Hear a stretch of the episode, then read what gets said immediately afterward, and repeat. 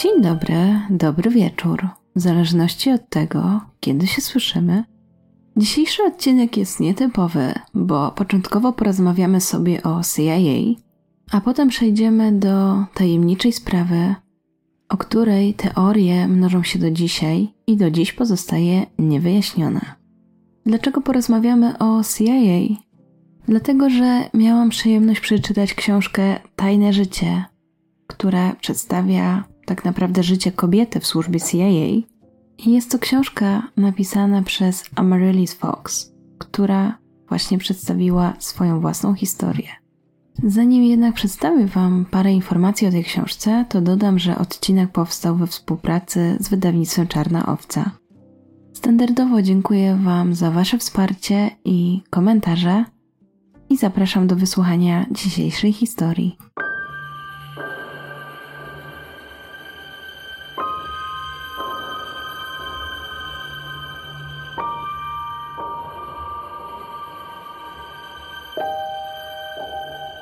Przede wszystkim chciałabym zacząć od tego, że po lekturze tej książki doszłam do wniosku, że zupełnie nic nie wiedziałam o pracy CIA. Myślę, że tak jak i Wy zostałam głównie wychowana na filmach, w których przedstawiani są agenci ubrani w czarne garnitury i owiani tajemnicą. Nigdy w moich wyobrażeniach nie było kobiety, dlatego bardzo mi to zaintrygowało, jak to wygląda od środka. Jak w ogóle kobieta daje sobie radę, pracując dla agencji rządowej. Bo myślę, że raczej to wiecie, ale przypomnę, że CIA to amerykańska agencja rządowa, która zajmuje się pozyskiwaniem i analizą informacji, przede wszystkim o zagranicznych rządach, korporacjach oraz przeciwdziała terroryzmowi. Jako ciekawostkę powiem Wam jeszcze, że agencję utworzył prezydent Harry Truman w 1947 roku. Oczywiście jest to agencja Stanów Zjednoczonych. I generalnie, jak się domyślacie, działania, których podejmują się agenci CIA, są raczej tajne. Dlatego tak ciekawe mi się wydaje to, że dzięki tej książce, którą napisała Amaryllis, możemy dowiedzieć się, jak wygląda praca szpiega, bo autorka odsłania niemal wszystkie tajniki swojej pracy, a do tego pokazuje detale, których żaden agent nie wyjawił wcześniej światu. Nie zdradzę Wam wszystkich szczegółów, jakie pojawiają się w tej książce, ale wybrałam kilka ciekawych fragmentów, którymi być może zainteresuje Was do lektury tej książki. I przyznam Wam, że faktycznie wciąga. Jest niczym thriller, ale chyba bardziej przerażające jest to, że to wszystko wydarzyło się naprawdę. Jeszcze bardziej zastanawiające, może bardziej frapujące jest to, że Fox rozpoczęła swoje pierwsze szkolenie operacyjne, mając zaledwie 21 lat. Aktualnie kobieta nie jest już agentką CIA, pracuje jako analityk w mediach, ale jej historia naprawdę wciąga. Właściwie od pierwszych stron, bo właśnie tutaj dowiadujemy się, że dobry agent CIA nie gubi swojego ogona, bo nic tak nie wzbudza podejrzeń, jak pozbycie się kogoś, kto próbuje nas śledzić. Amaryllis pisze o tym w ten sposób. Zawsze śmieszyło mnie to u filmowych agentów CIA, cała ta gimnastyka na dachach i żonglowanie glokami. W rzeczywistości jeden pościg przez centrum miasta spaliłby moje przykrycie na zawsze. Lepiej wzbudzać w nich fałszywe poczucie bezpieczeństwa. Iść na tyle powoli, żeby byli w stanie nadążyć. Zatrzymywać samochód, kiedy zapala się pomarańczowe światło. Pozwolić im się dobrze mi przyjrzeć, za każdym razem, gdy wychodzę i gdy wracam. Innymi słowy, zanudzić ich na śmierć. Ciekawym momentem jest także moment, w którym Amaryllis wstępuje do CIA. W tym czasie studiuje w Szkole Służby Zagranicznej Uniwersytetu Georgetown. Okazuje się, że na uczelni jest rezydent CIA, który zaczyna interesować się jej algorytmem, który sama stworzyła. Jej algorytm jest naprawdę unikatowy, dlatego że dzięki niemu można oszacować, czy dany teren posłuży jako schronienie potencjalnym terrorystom. Fox dochodzi do niego w bardzo właściwie pomysłowy sposób. Otóż postanawia porównać ze sobą stosunek liczby barów z sziszą do madras, albo ile brakuje pogranicznikowi, żeby mógł utrzymać się z wypłaty. Te informacje sprawiają, że tworzy swój pierwszy algorytm, który od razu zyskuje zainteresowanie CIA. Podczas rozmowy z agentami otrzymuje pytanie: czy jesteś pewna, że zgromadziłaś wszystkie potrzebne fakty? Na co kobieta odpowiada: oczywiście, że nie. Nie przeprowadziłam najważniejszego badania. Nie wypiłam herbaty z kimś, kto ufa mi na tyle, żeby powiedzieć, dlaczego chcę wlecieć samolotem w budynek. To właśnie chcę zrozumieć. Wkrótce potem Amaryllis dostaje odpowiedź. Wraca do domu, a na poczcie głosowej czeka na nią wiadomość z nieznanego numeru. Oddzwania i dowiaduje się, że została przyjęta do CIA. Ma zgłosić się w następnym tygodniu do kwatery głównej, a w międzyczasie powiedzieć wszystkim, którzy wiedzą, że się ubiegała, że została odrzucona. Spotyka się wtedy ze swoim znajomym, który także ubiegał się o pracę w tym samym miejscu. Patrzy mu w oczy i kłamie.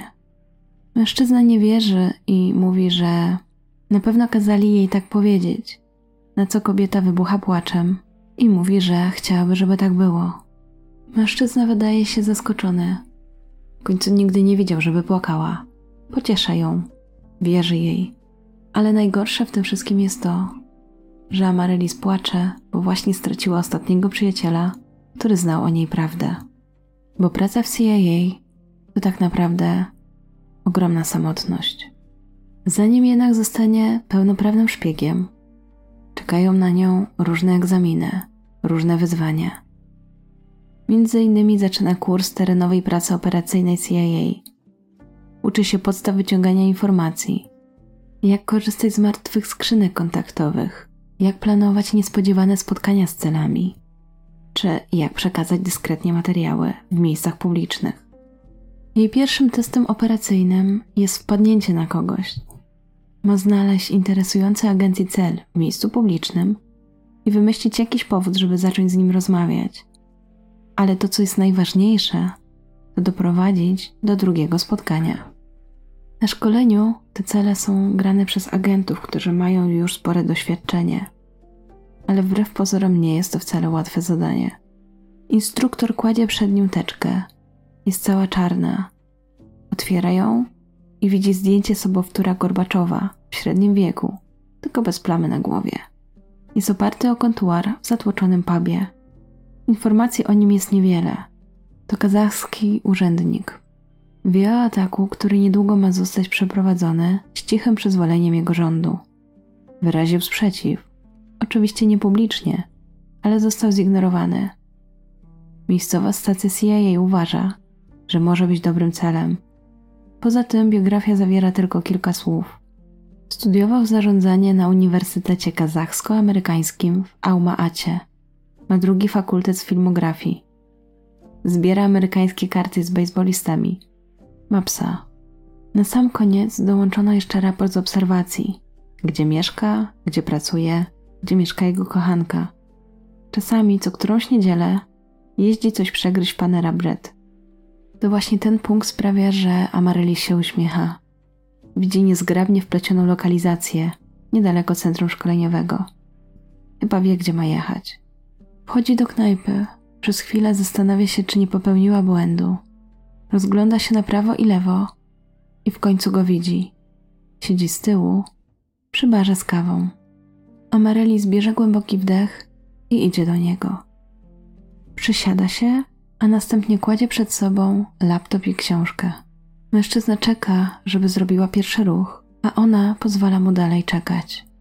Po części dlatego, że jest przerażona, a po części dlatego, że uznaje to za bardziej naturalne. Otwiera laptop i zaczyna pisać maila. Dzięki za cynk, zwraca się do nieistniejącego adresata. Moje kontakty w Waszyngtonie powodują, że czuję się w obowiązku pomóc. Z pewnością rozumiesz. Przestaje pisać.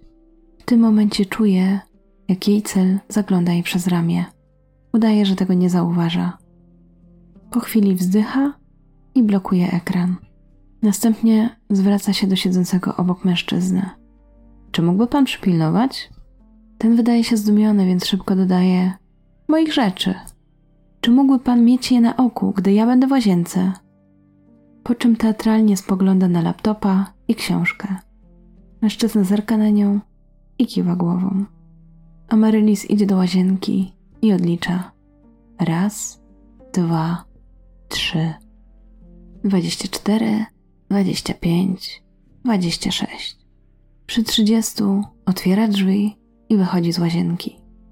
Wraca na miejsce i dziękuje mężczyźnie. Przed nią leży książka z tytułem Sinatra i przyjaciele. Glamour, wolność i początki amerykańskiego szyku. Okładka została przygotowana specjalnie pod to spotkanie. W końcu mężczyzna nie wytrzymuje i zagaduje. To były czasy, co? Były, oj były, odpowiada kobieta. Zawsze marzyłam o tym, żeby żyć w tamtej epoce. Zbieram ich listy. Uśmiecha się do niego nieśmiało. Sinatry i jego kumpli. Wie pan, w sensie kupuję ich listy i różne pamiątki, gdy mam okazję. Twarz mu się rozświetla. Chciałbym je kiedyś zobaczyć. Ułatwia całą sprawę. Cóż, chciałam je zdigitalizować, wie pan, umieścić w sieci. Nie ma sensu, żeby leżały w mojej szufladzie. Ale jeszcze się za to nie wzięłam. Ach, szkoda. Mówi, a kobieta wyczuwa w jego głosie okazję. Ale wie pan, bardzo chętnie dam panu spojrzeć. Był pan bardzo uprzejmy, przypilnował moich rzeczy i w ogóle. A ja bardzo lubię poznawać ludzi, którzy doceniają stare, dobre czasy. Kiedy wszystko było prostsze. Bardzo chętnie wyrwałbym się na godzinę z Frankiem Sinatrą. Amaryllis uśmiecha się. Jesteśmy umówieni. Jak można się z panem skontaktować? Mężczyzna dyktuje jej numer, a potem przerywa i patrzy na nią przez chwilę. Kawał pierwszego spotkania, młoda. Dobre podejście z poproszeniem o przysługę. Większość twoich durnych kolegów po prostu podjeżdża i jakoś niezręcznie zagaja. Jakby mieli geopolitycznego Tureta. Oczywiście Amaryllis zalicza ten test celująco. A jeśli chcecie wiedzieć, czemu wybrała Sinatrę, to już musicie przeczytać w tej książce. Więcej wam nie zdradzam, jedynie to, że najlepsze jeszcze przed wami. A jako wisienkę na torcie dodam, że w przygotowaniu jest serial Apple TV z Brie Larson w roli głównej, właśnie o losach agentki CIA.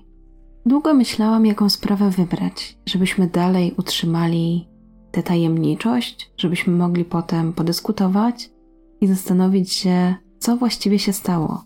Szukałam drugiej takiej sprawy jak kobieta z Oslo, ale oczywiście takiej drugiej sprawy nie ma. Dlatego dzisiaj przygotowałam dla was inną sprawę. Tym razem przeniesiemy się do Brazylii i porozmawiamy o sprawie Litmasks. To jedna z tych spraw, która od dziesięcioleci prześladuje umysły wielu śledczych. 20 sierpnia 1966 roku 18-letni mężczyzna Jorge da Costa Alves spędzał czas na zboczach wzgórza Wintem w gminie Niterói, w pobliżu Rio de Janeiro. Był to w zasadzie dosyć trudny teren. Było to wzgórze, a chłopak szukał idealnego miejsca, aby pobawić się swoim latawcem. W końcu dochodzi do kępy wysokich traw i tam zauważa coś, co bardzo go przeraża. Na ziemi leżą dwaj mężczyźni. Nie ruszają się. Do tego obaj są ubrani w eleganckie garnitury i płaszcze przeciwdeszczowe, a na oczach mają bardzo specyficzne maski. Wyglądają tak, jakby były wykonane z ołowiu. Ich stroje są dokładnie takie same. Początkowo Jorge zakłada, że mężczyźni śpią i postanawia ich tam zostawić. Wraca 2 dni później. Tym razem na wzgórzu unosi się bardzo nieprzyjemny zapach, przypomina zgniliznę, więc tym razem, gdy chłopak wraca do miasta, postanawia opowiedzieć o swoim znalezisku. W związku z tym następnego dnia na wzgórze wyrusza policja.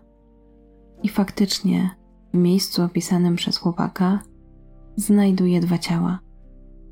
Ze względu na to, że teren jest bardzo nierówny, Dotarcie na miejsce okazuje się bardzo trudne. Poszukiwania trwają cały dzień.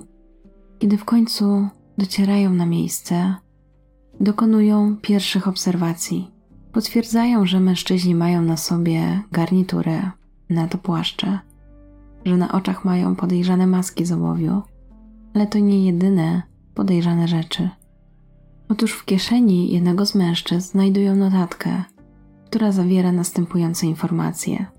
16:30 będzie w określonym miejscu. 18:30 połykać kapsułki, po zadziałaniu chronić metale, czekać na sygnał maski. Obok ciał śledczy znajdują także pustą butelkę z wodą i 2 mokre ręczniki. Wkrótce potem odnajdują także notatnik, w którym znajdują się listy części i inne informacje związane z elektryką. Przy mężczyznach znalezione zostają także rachunki za płaszcze przeciwdeszczowe i za butelkę wody. Mają także przy sobie niewielką kwotę pieniędzy. Śledczym dosyć szybko udaje się zidentyfikować mężczyzn i okazuje się, że są to 2 elektrycy z pobliskiego miasteczka, niedaleko Rio de Janeiro. Jak się okazuje, 17 sierpnia obaj wyruszyli, aby zrobić zakupy niezbędne do swojej pracy. O 14:30 wsiedli w autobus do pobliskiego miasteczka Niterói, gdzie kupili wodę z baru i płaszcze przeciwdeszczowe ze sklepu. Mężczyźni nazywają się Miguel José Viana i Manuel Pereira da Cruz. Policjanci przepytują świadków i jeden z nich mówi, że Miguel tego dnia wydawał się bardzo zdenerwowany i często sprawdzał zegarek. O 15:15 według niektórych relacji mężczyźni wsiadają do jeepa. O 17:00 miejscowy chłopiec widzi ich na wzgórzu. Później ślad po nich ginie. Śledczy docierają także do przyjaciela obydwu mężczyzn, Elcio Gomesa, który mówi im, że mężczyźni są częścią specyficznej grupy. Nie do końca tłumaczy, co to za grupa, ale generalnie chodzi o tematykę spirycystyczną. Podobno w jej skład wchodzą sami specjaliści elektrycy, którzy eksperymentują na różne sposoby. Podobno 2 miesiące przed śmiercią mężczyzn wraz z tym przyjacielem zbudowali jakieś urządzenie w ogrodzie Manuela i próbowali kontaktować się z Marsem. Nie powiodło im się to, a urządzenie wybuchło.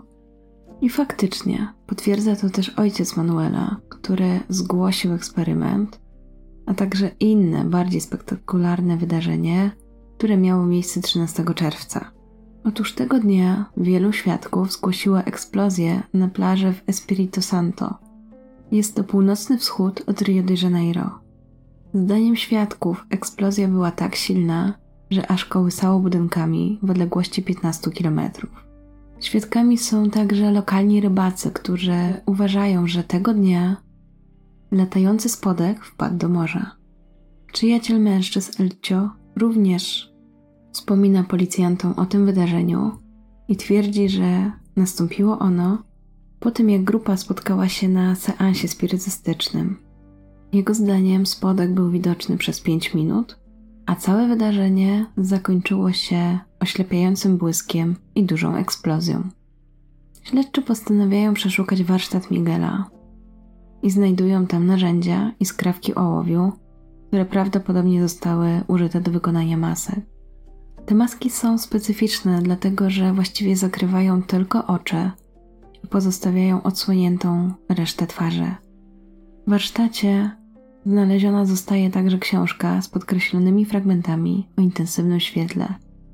Są tam też jej zapiski. Policja zakłada, że jest to pismo Miguela i później, gdy tajemnicza notatka zostaje porównana z pismem obu mężczyzn, okazuje się, że żaden z nich nie napisał tej notatki. Pomimo dosyć wskazujących zeznań głównych świadków, w tym przyjaciela mężczyzn, które głównie koncentrują się na siłach nadprzyrodzonych, policja na ten moment wysuwa inną możliwość. Uważa, że obaj mężczyźni byli zaangażowani w przemyt sprzętu elektronicznego, który w tamtym czasie był trudny do zdobycia w Brazylii. W międzyczasie ciała mężczyzn zostają zawiezione do koronera. Jednak sekcja jest trudna do przeprowadzenia, dlatego że ich ciała były wystawione na działanie żywiołów przez ponad 3 dni, a ich zewnętrzny wygląd mógł zatuszować przyczynę śmierci. Koroner dochodzi do wniosku, że nie ma żadnych oznak przemocy, ale nie wiedzieć czemu nie są przeprowadzone badania toksykologiczne, a zatem nigdy nie będzie wiadomo, czy mężczyźni faktycznie spożyli jakieś dziwne kapsułki wymienione w tajemniczej notatce.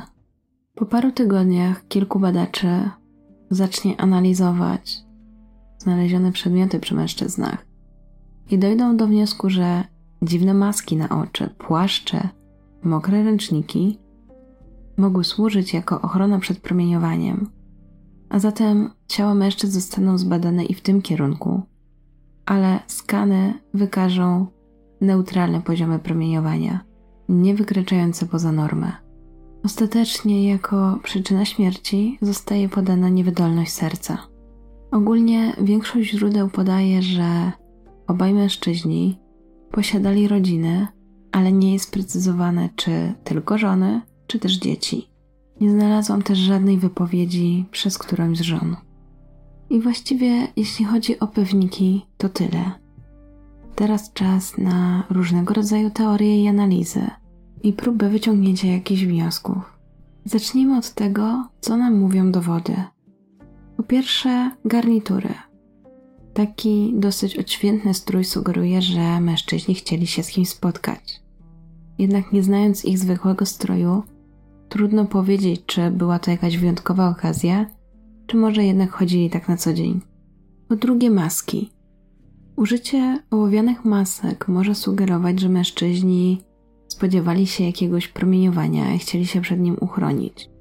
Problem polegał jednak na tym, że w tym miejscu nie wykryto żadnego promieniowania, ale możemy też założyć, że to wzgórze nie było tym docelowym miejscem obu mężczyzn i te maski miały być im potrzebne gdzieś później, w zupełnie innym miejscu. No i dochodzi do tego jeszcze logika samych masek, dlatego że przeważnie jak stosujemy maski ochronne, to one zakrywają całą głowę i są bardzo szczelnie zamknięte, a te raczej przypominały opaski niż maski, bo zakrywały tylko oczy. I nie ma pewności, czy faktycznie ochroniłyby przed promieniowaniem. A do tego, gdyby je nosili, to kompletnie niczego nie mogliby zobaczyć. Ręczniki i kurtki, które okazały się być przeciwdeszczowe. Ogólnie zabranie ze sobą ręczników, jak i kurtek przeciwdeszczowych mogło sugerować, że mężczyźni oczekiwali, że będzie padać albo bardzo zmokną i że po prostu będą potrzebowali się jakoś przed tym uchronić. Chociaż wedle doniesień zwolenników UFO miały być one niezbędne do odbycia podróży kosmicznej. Chociaż nie za bardzo wiem, w jaki sposób miałoby to umożliwić taką podróż. Butelka na wodę. To też jest dosyć ciekawa kwestia, dlatego że ta butelka była pusta. Ale można założyć, że po prostu mężczyźni chcieli zwrócić ją do baru albo ponownie napełnić, bo prawdopodobnie to była taka butelka z kaucją. Zeszyt z tajemniczymi notatkami. I tutaj faktycznie jest to podejrzane o tyle, że mamy listę części potrzebnych do elektroniki, elektryki, w zależności od tłumaczenia. Obok nich występują numery i niektórzy zakładają, że to są szyfrowane wiadomości, jakieś kody, choć żadne dowody nie wskazują na to, aby było to coś więcej niż numery seryjne części używanych przez mężczyzn do ich codziennej pracy. Gotówka. Jeżeli chodzi o gotówkę, to znalazłam informację, że w tamtym czasie ilość pieniędzy, jaką przy sobie mieli, wystarczyłaby, by kupić tani używany samochód. Do tego były te rachunki, między innymi za butelkę wody. I później wyczytałam, że policjantom udało się natrafić na sprzedawcę tej butelki. I on powiedział jedynie, że ci mężczyźni byli bardzo poruszeni, gdzieś się spieszyli, robiło się ciemno i miało padać, a oni pojechali pod górę z 2 niezidentyfikowanymi mężczyznami, prawdopodobnie w jeepie. Ale nigdy tych mężczyzn ani tego samochodu nie znaleziono. No i na koniec kwestia tych tabletek. Właściwie wydaje się całkiem prawdopodobne, że jeśli mężczyźni spożyli jakieś kapsułki, to to, co się w nich znajdowało, wywołało ich śmierć.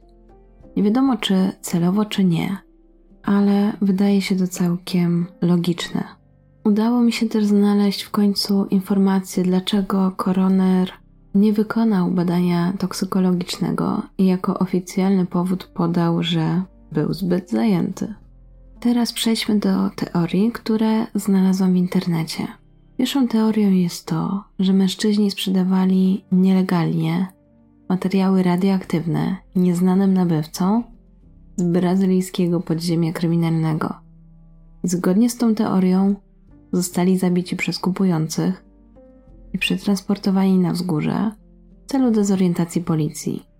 To jednak nie wyjaśnia dziwnych kapsułek, które miały zostać połknięte przez 2 mężczyzn.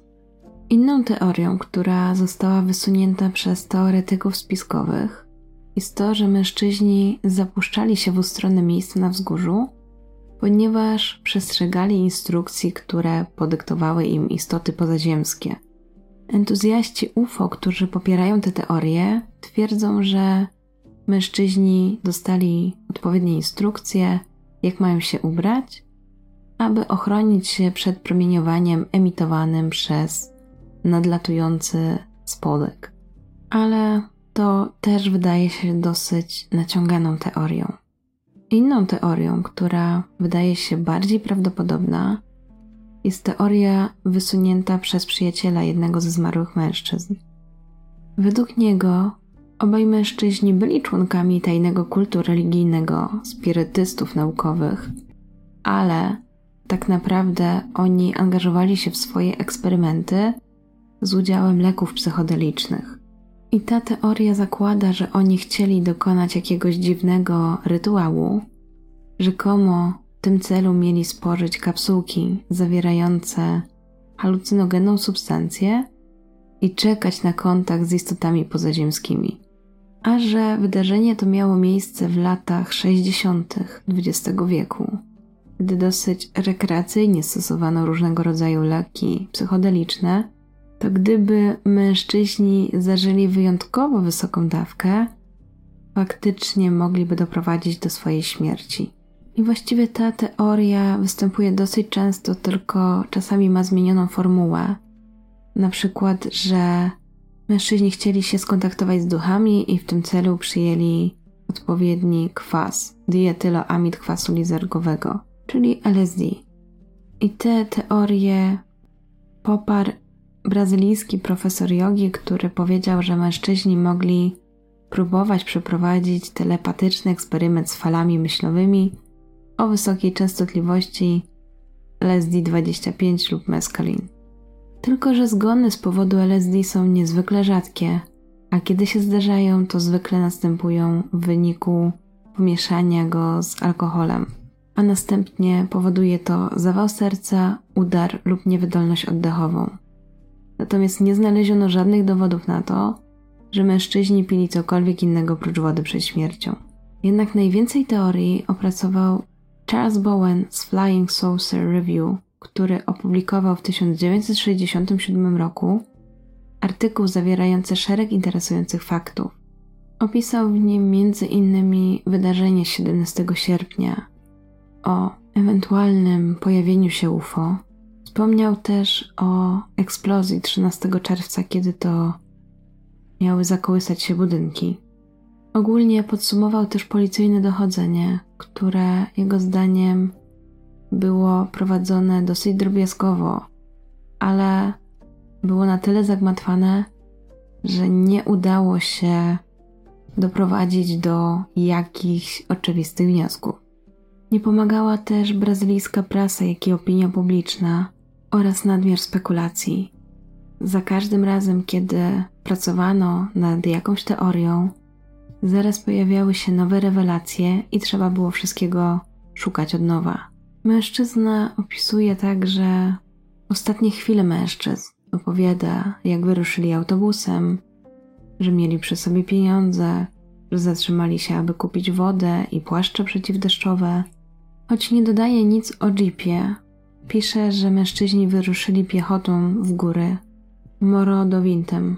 To, co ciekawego dodaje, to to, że chłopczyk, który miał widzieć mężczyzn na wzgórzu, faktycznie ich widział, ale siedzących. Powołuje się na gazetę z São Paulo, Ultima Hora, która 24 sierpnia sugeruje, że przy Miguelu znaleziono pieniądze zapakowane w plastikową torbę, schowaną w jego ubraniu, a przy Manuelu pieniądze pochowane w jego kieszeniach.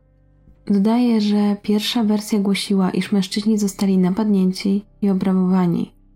Miała im zginąć spora część pieniędzy.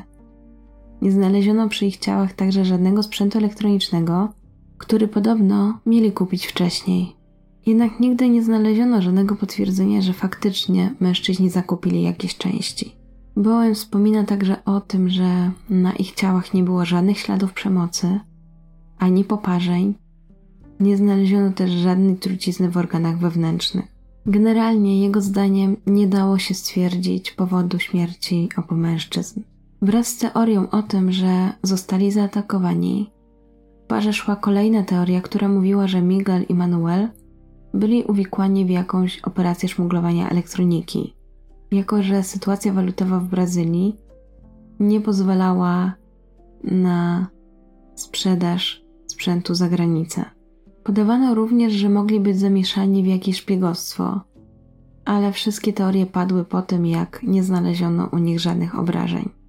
Pojawiła się także wzmianka o przeprowadzeniu jakiegoś dziwnego eksperymentu, ale nie do końca wiadomo było jakiego. Sporą część artykułu Bowen poświęca na opis spotka, który mieli widzieć mieszkańcy. Pojawiają się wypowiedzi konkretnych osób sugerujących, że widzieli obiekt owalny o pomarańczowym kolorze z pierścieniem ognia na krawędziach. Według świadków obiekt wysyłał promienie w różnych kierunkach, wisząc nad wzgórzem, a następnie opadał i powoli podnosił się.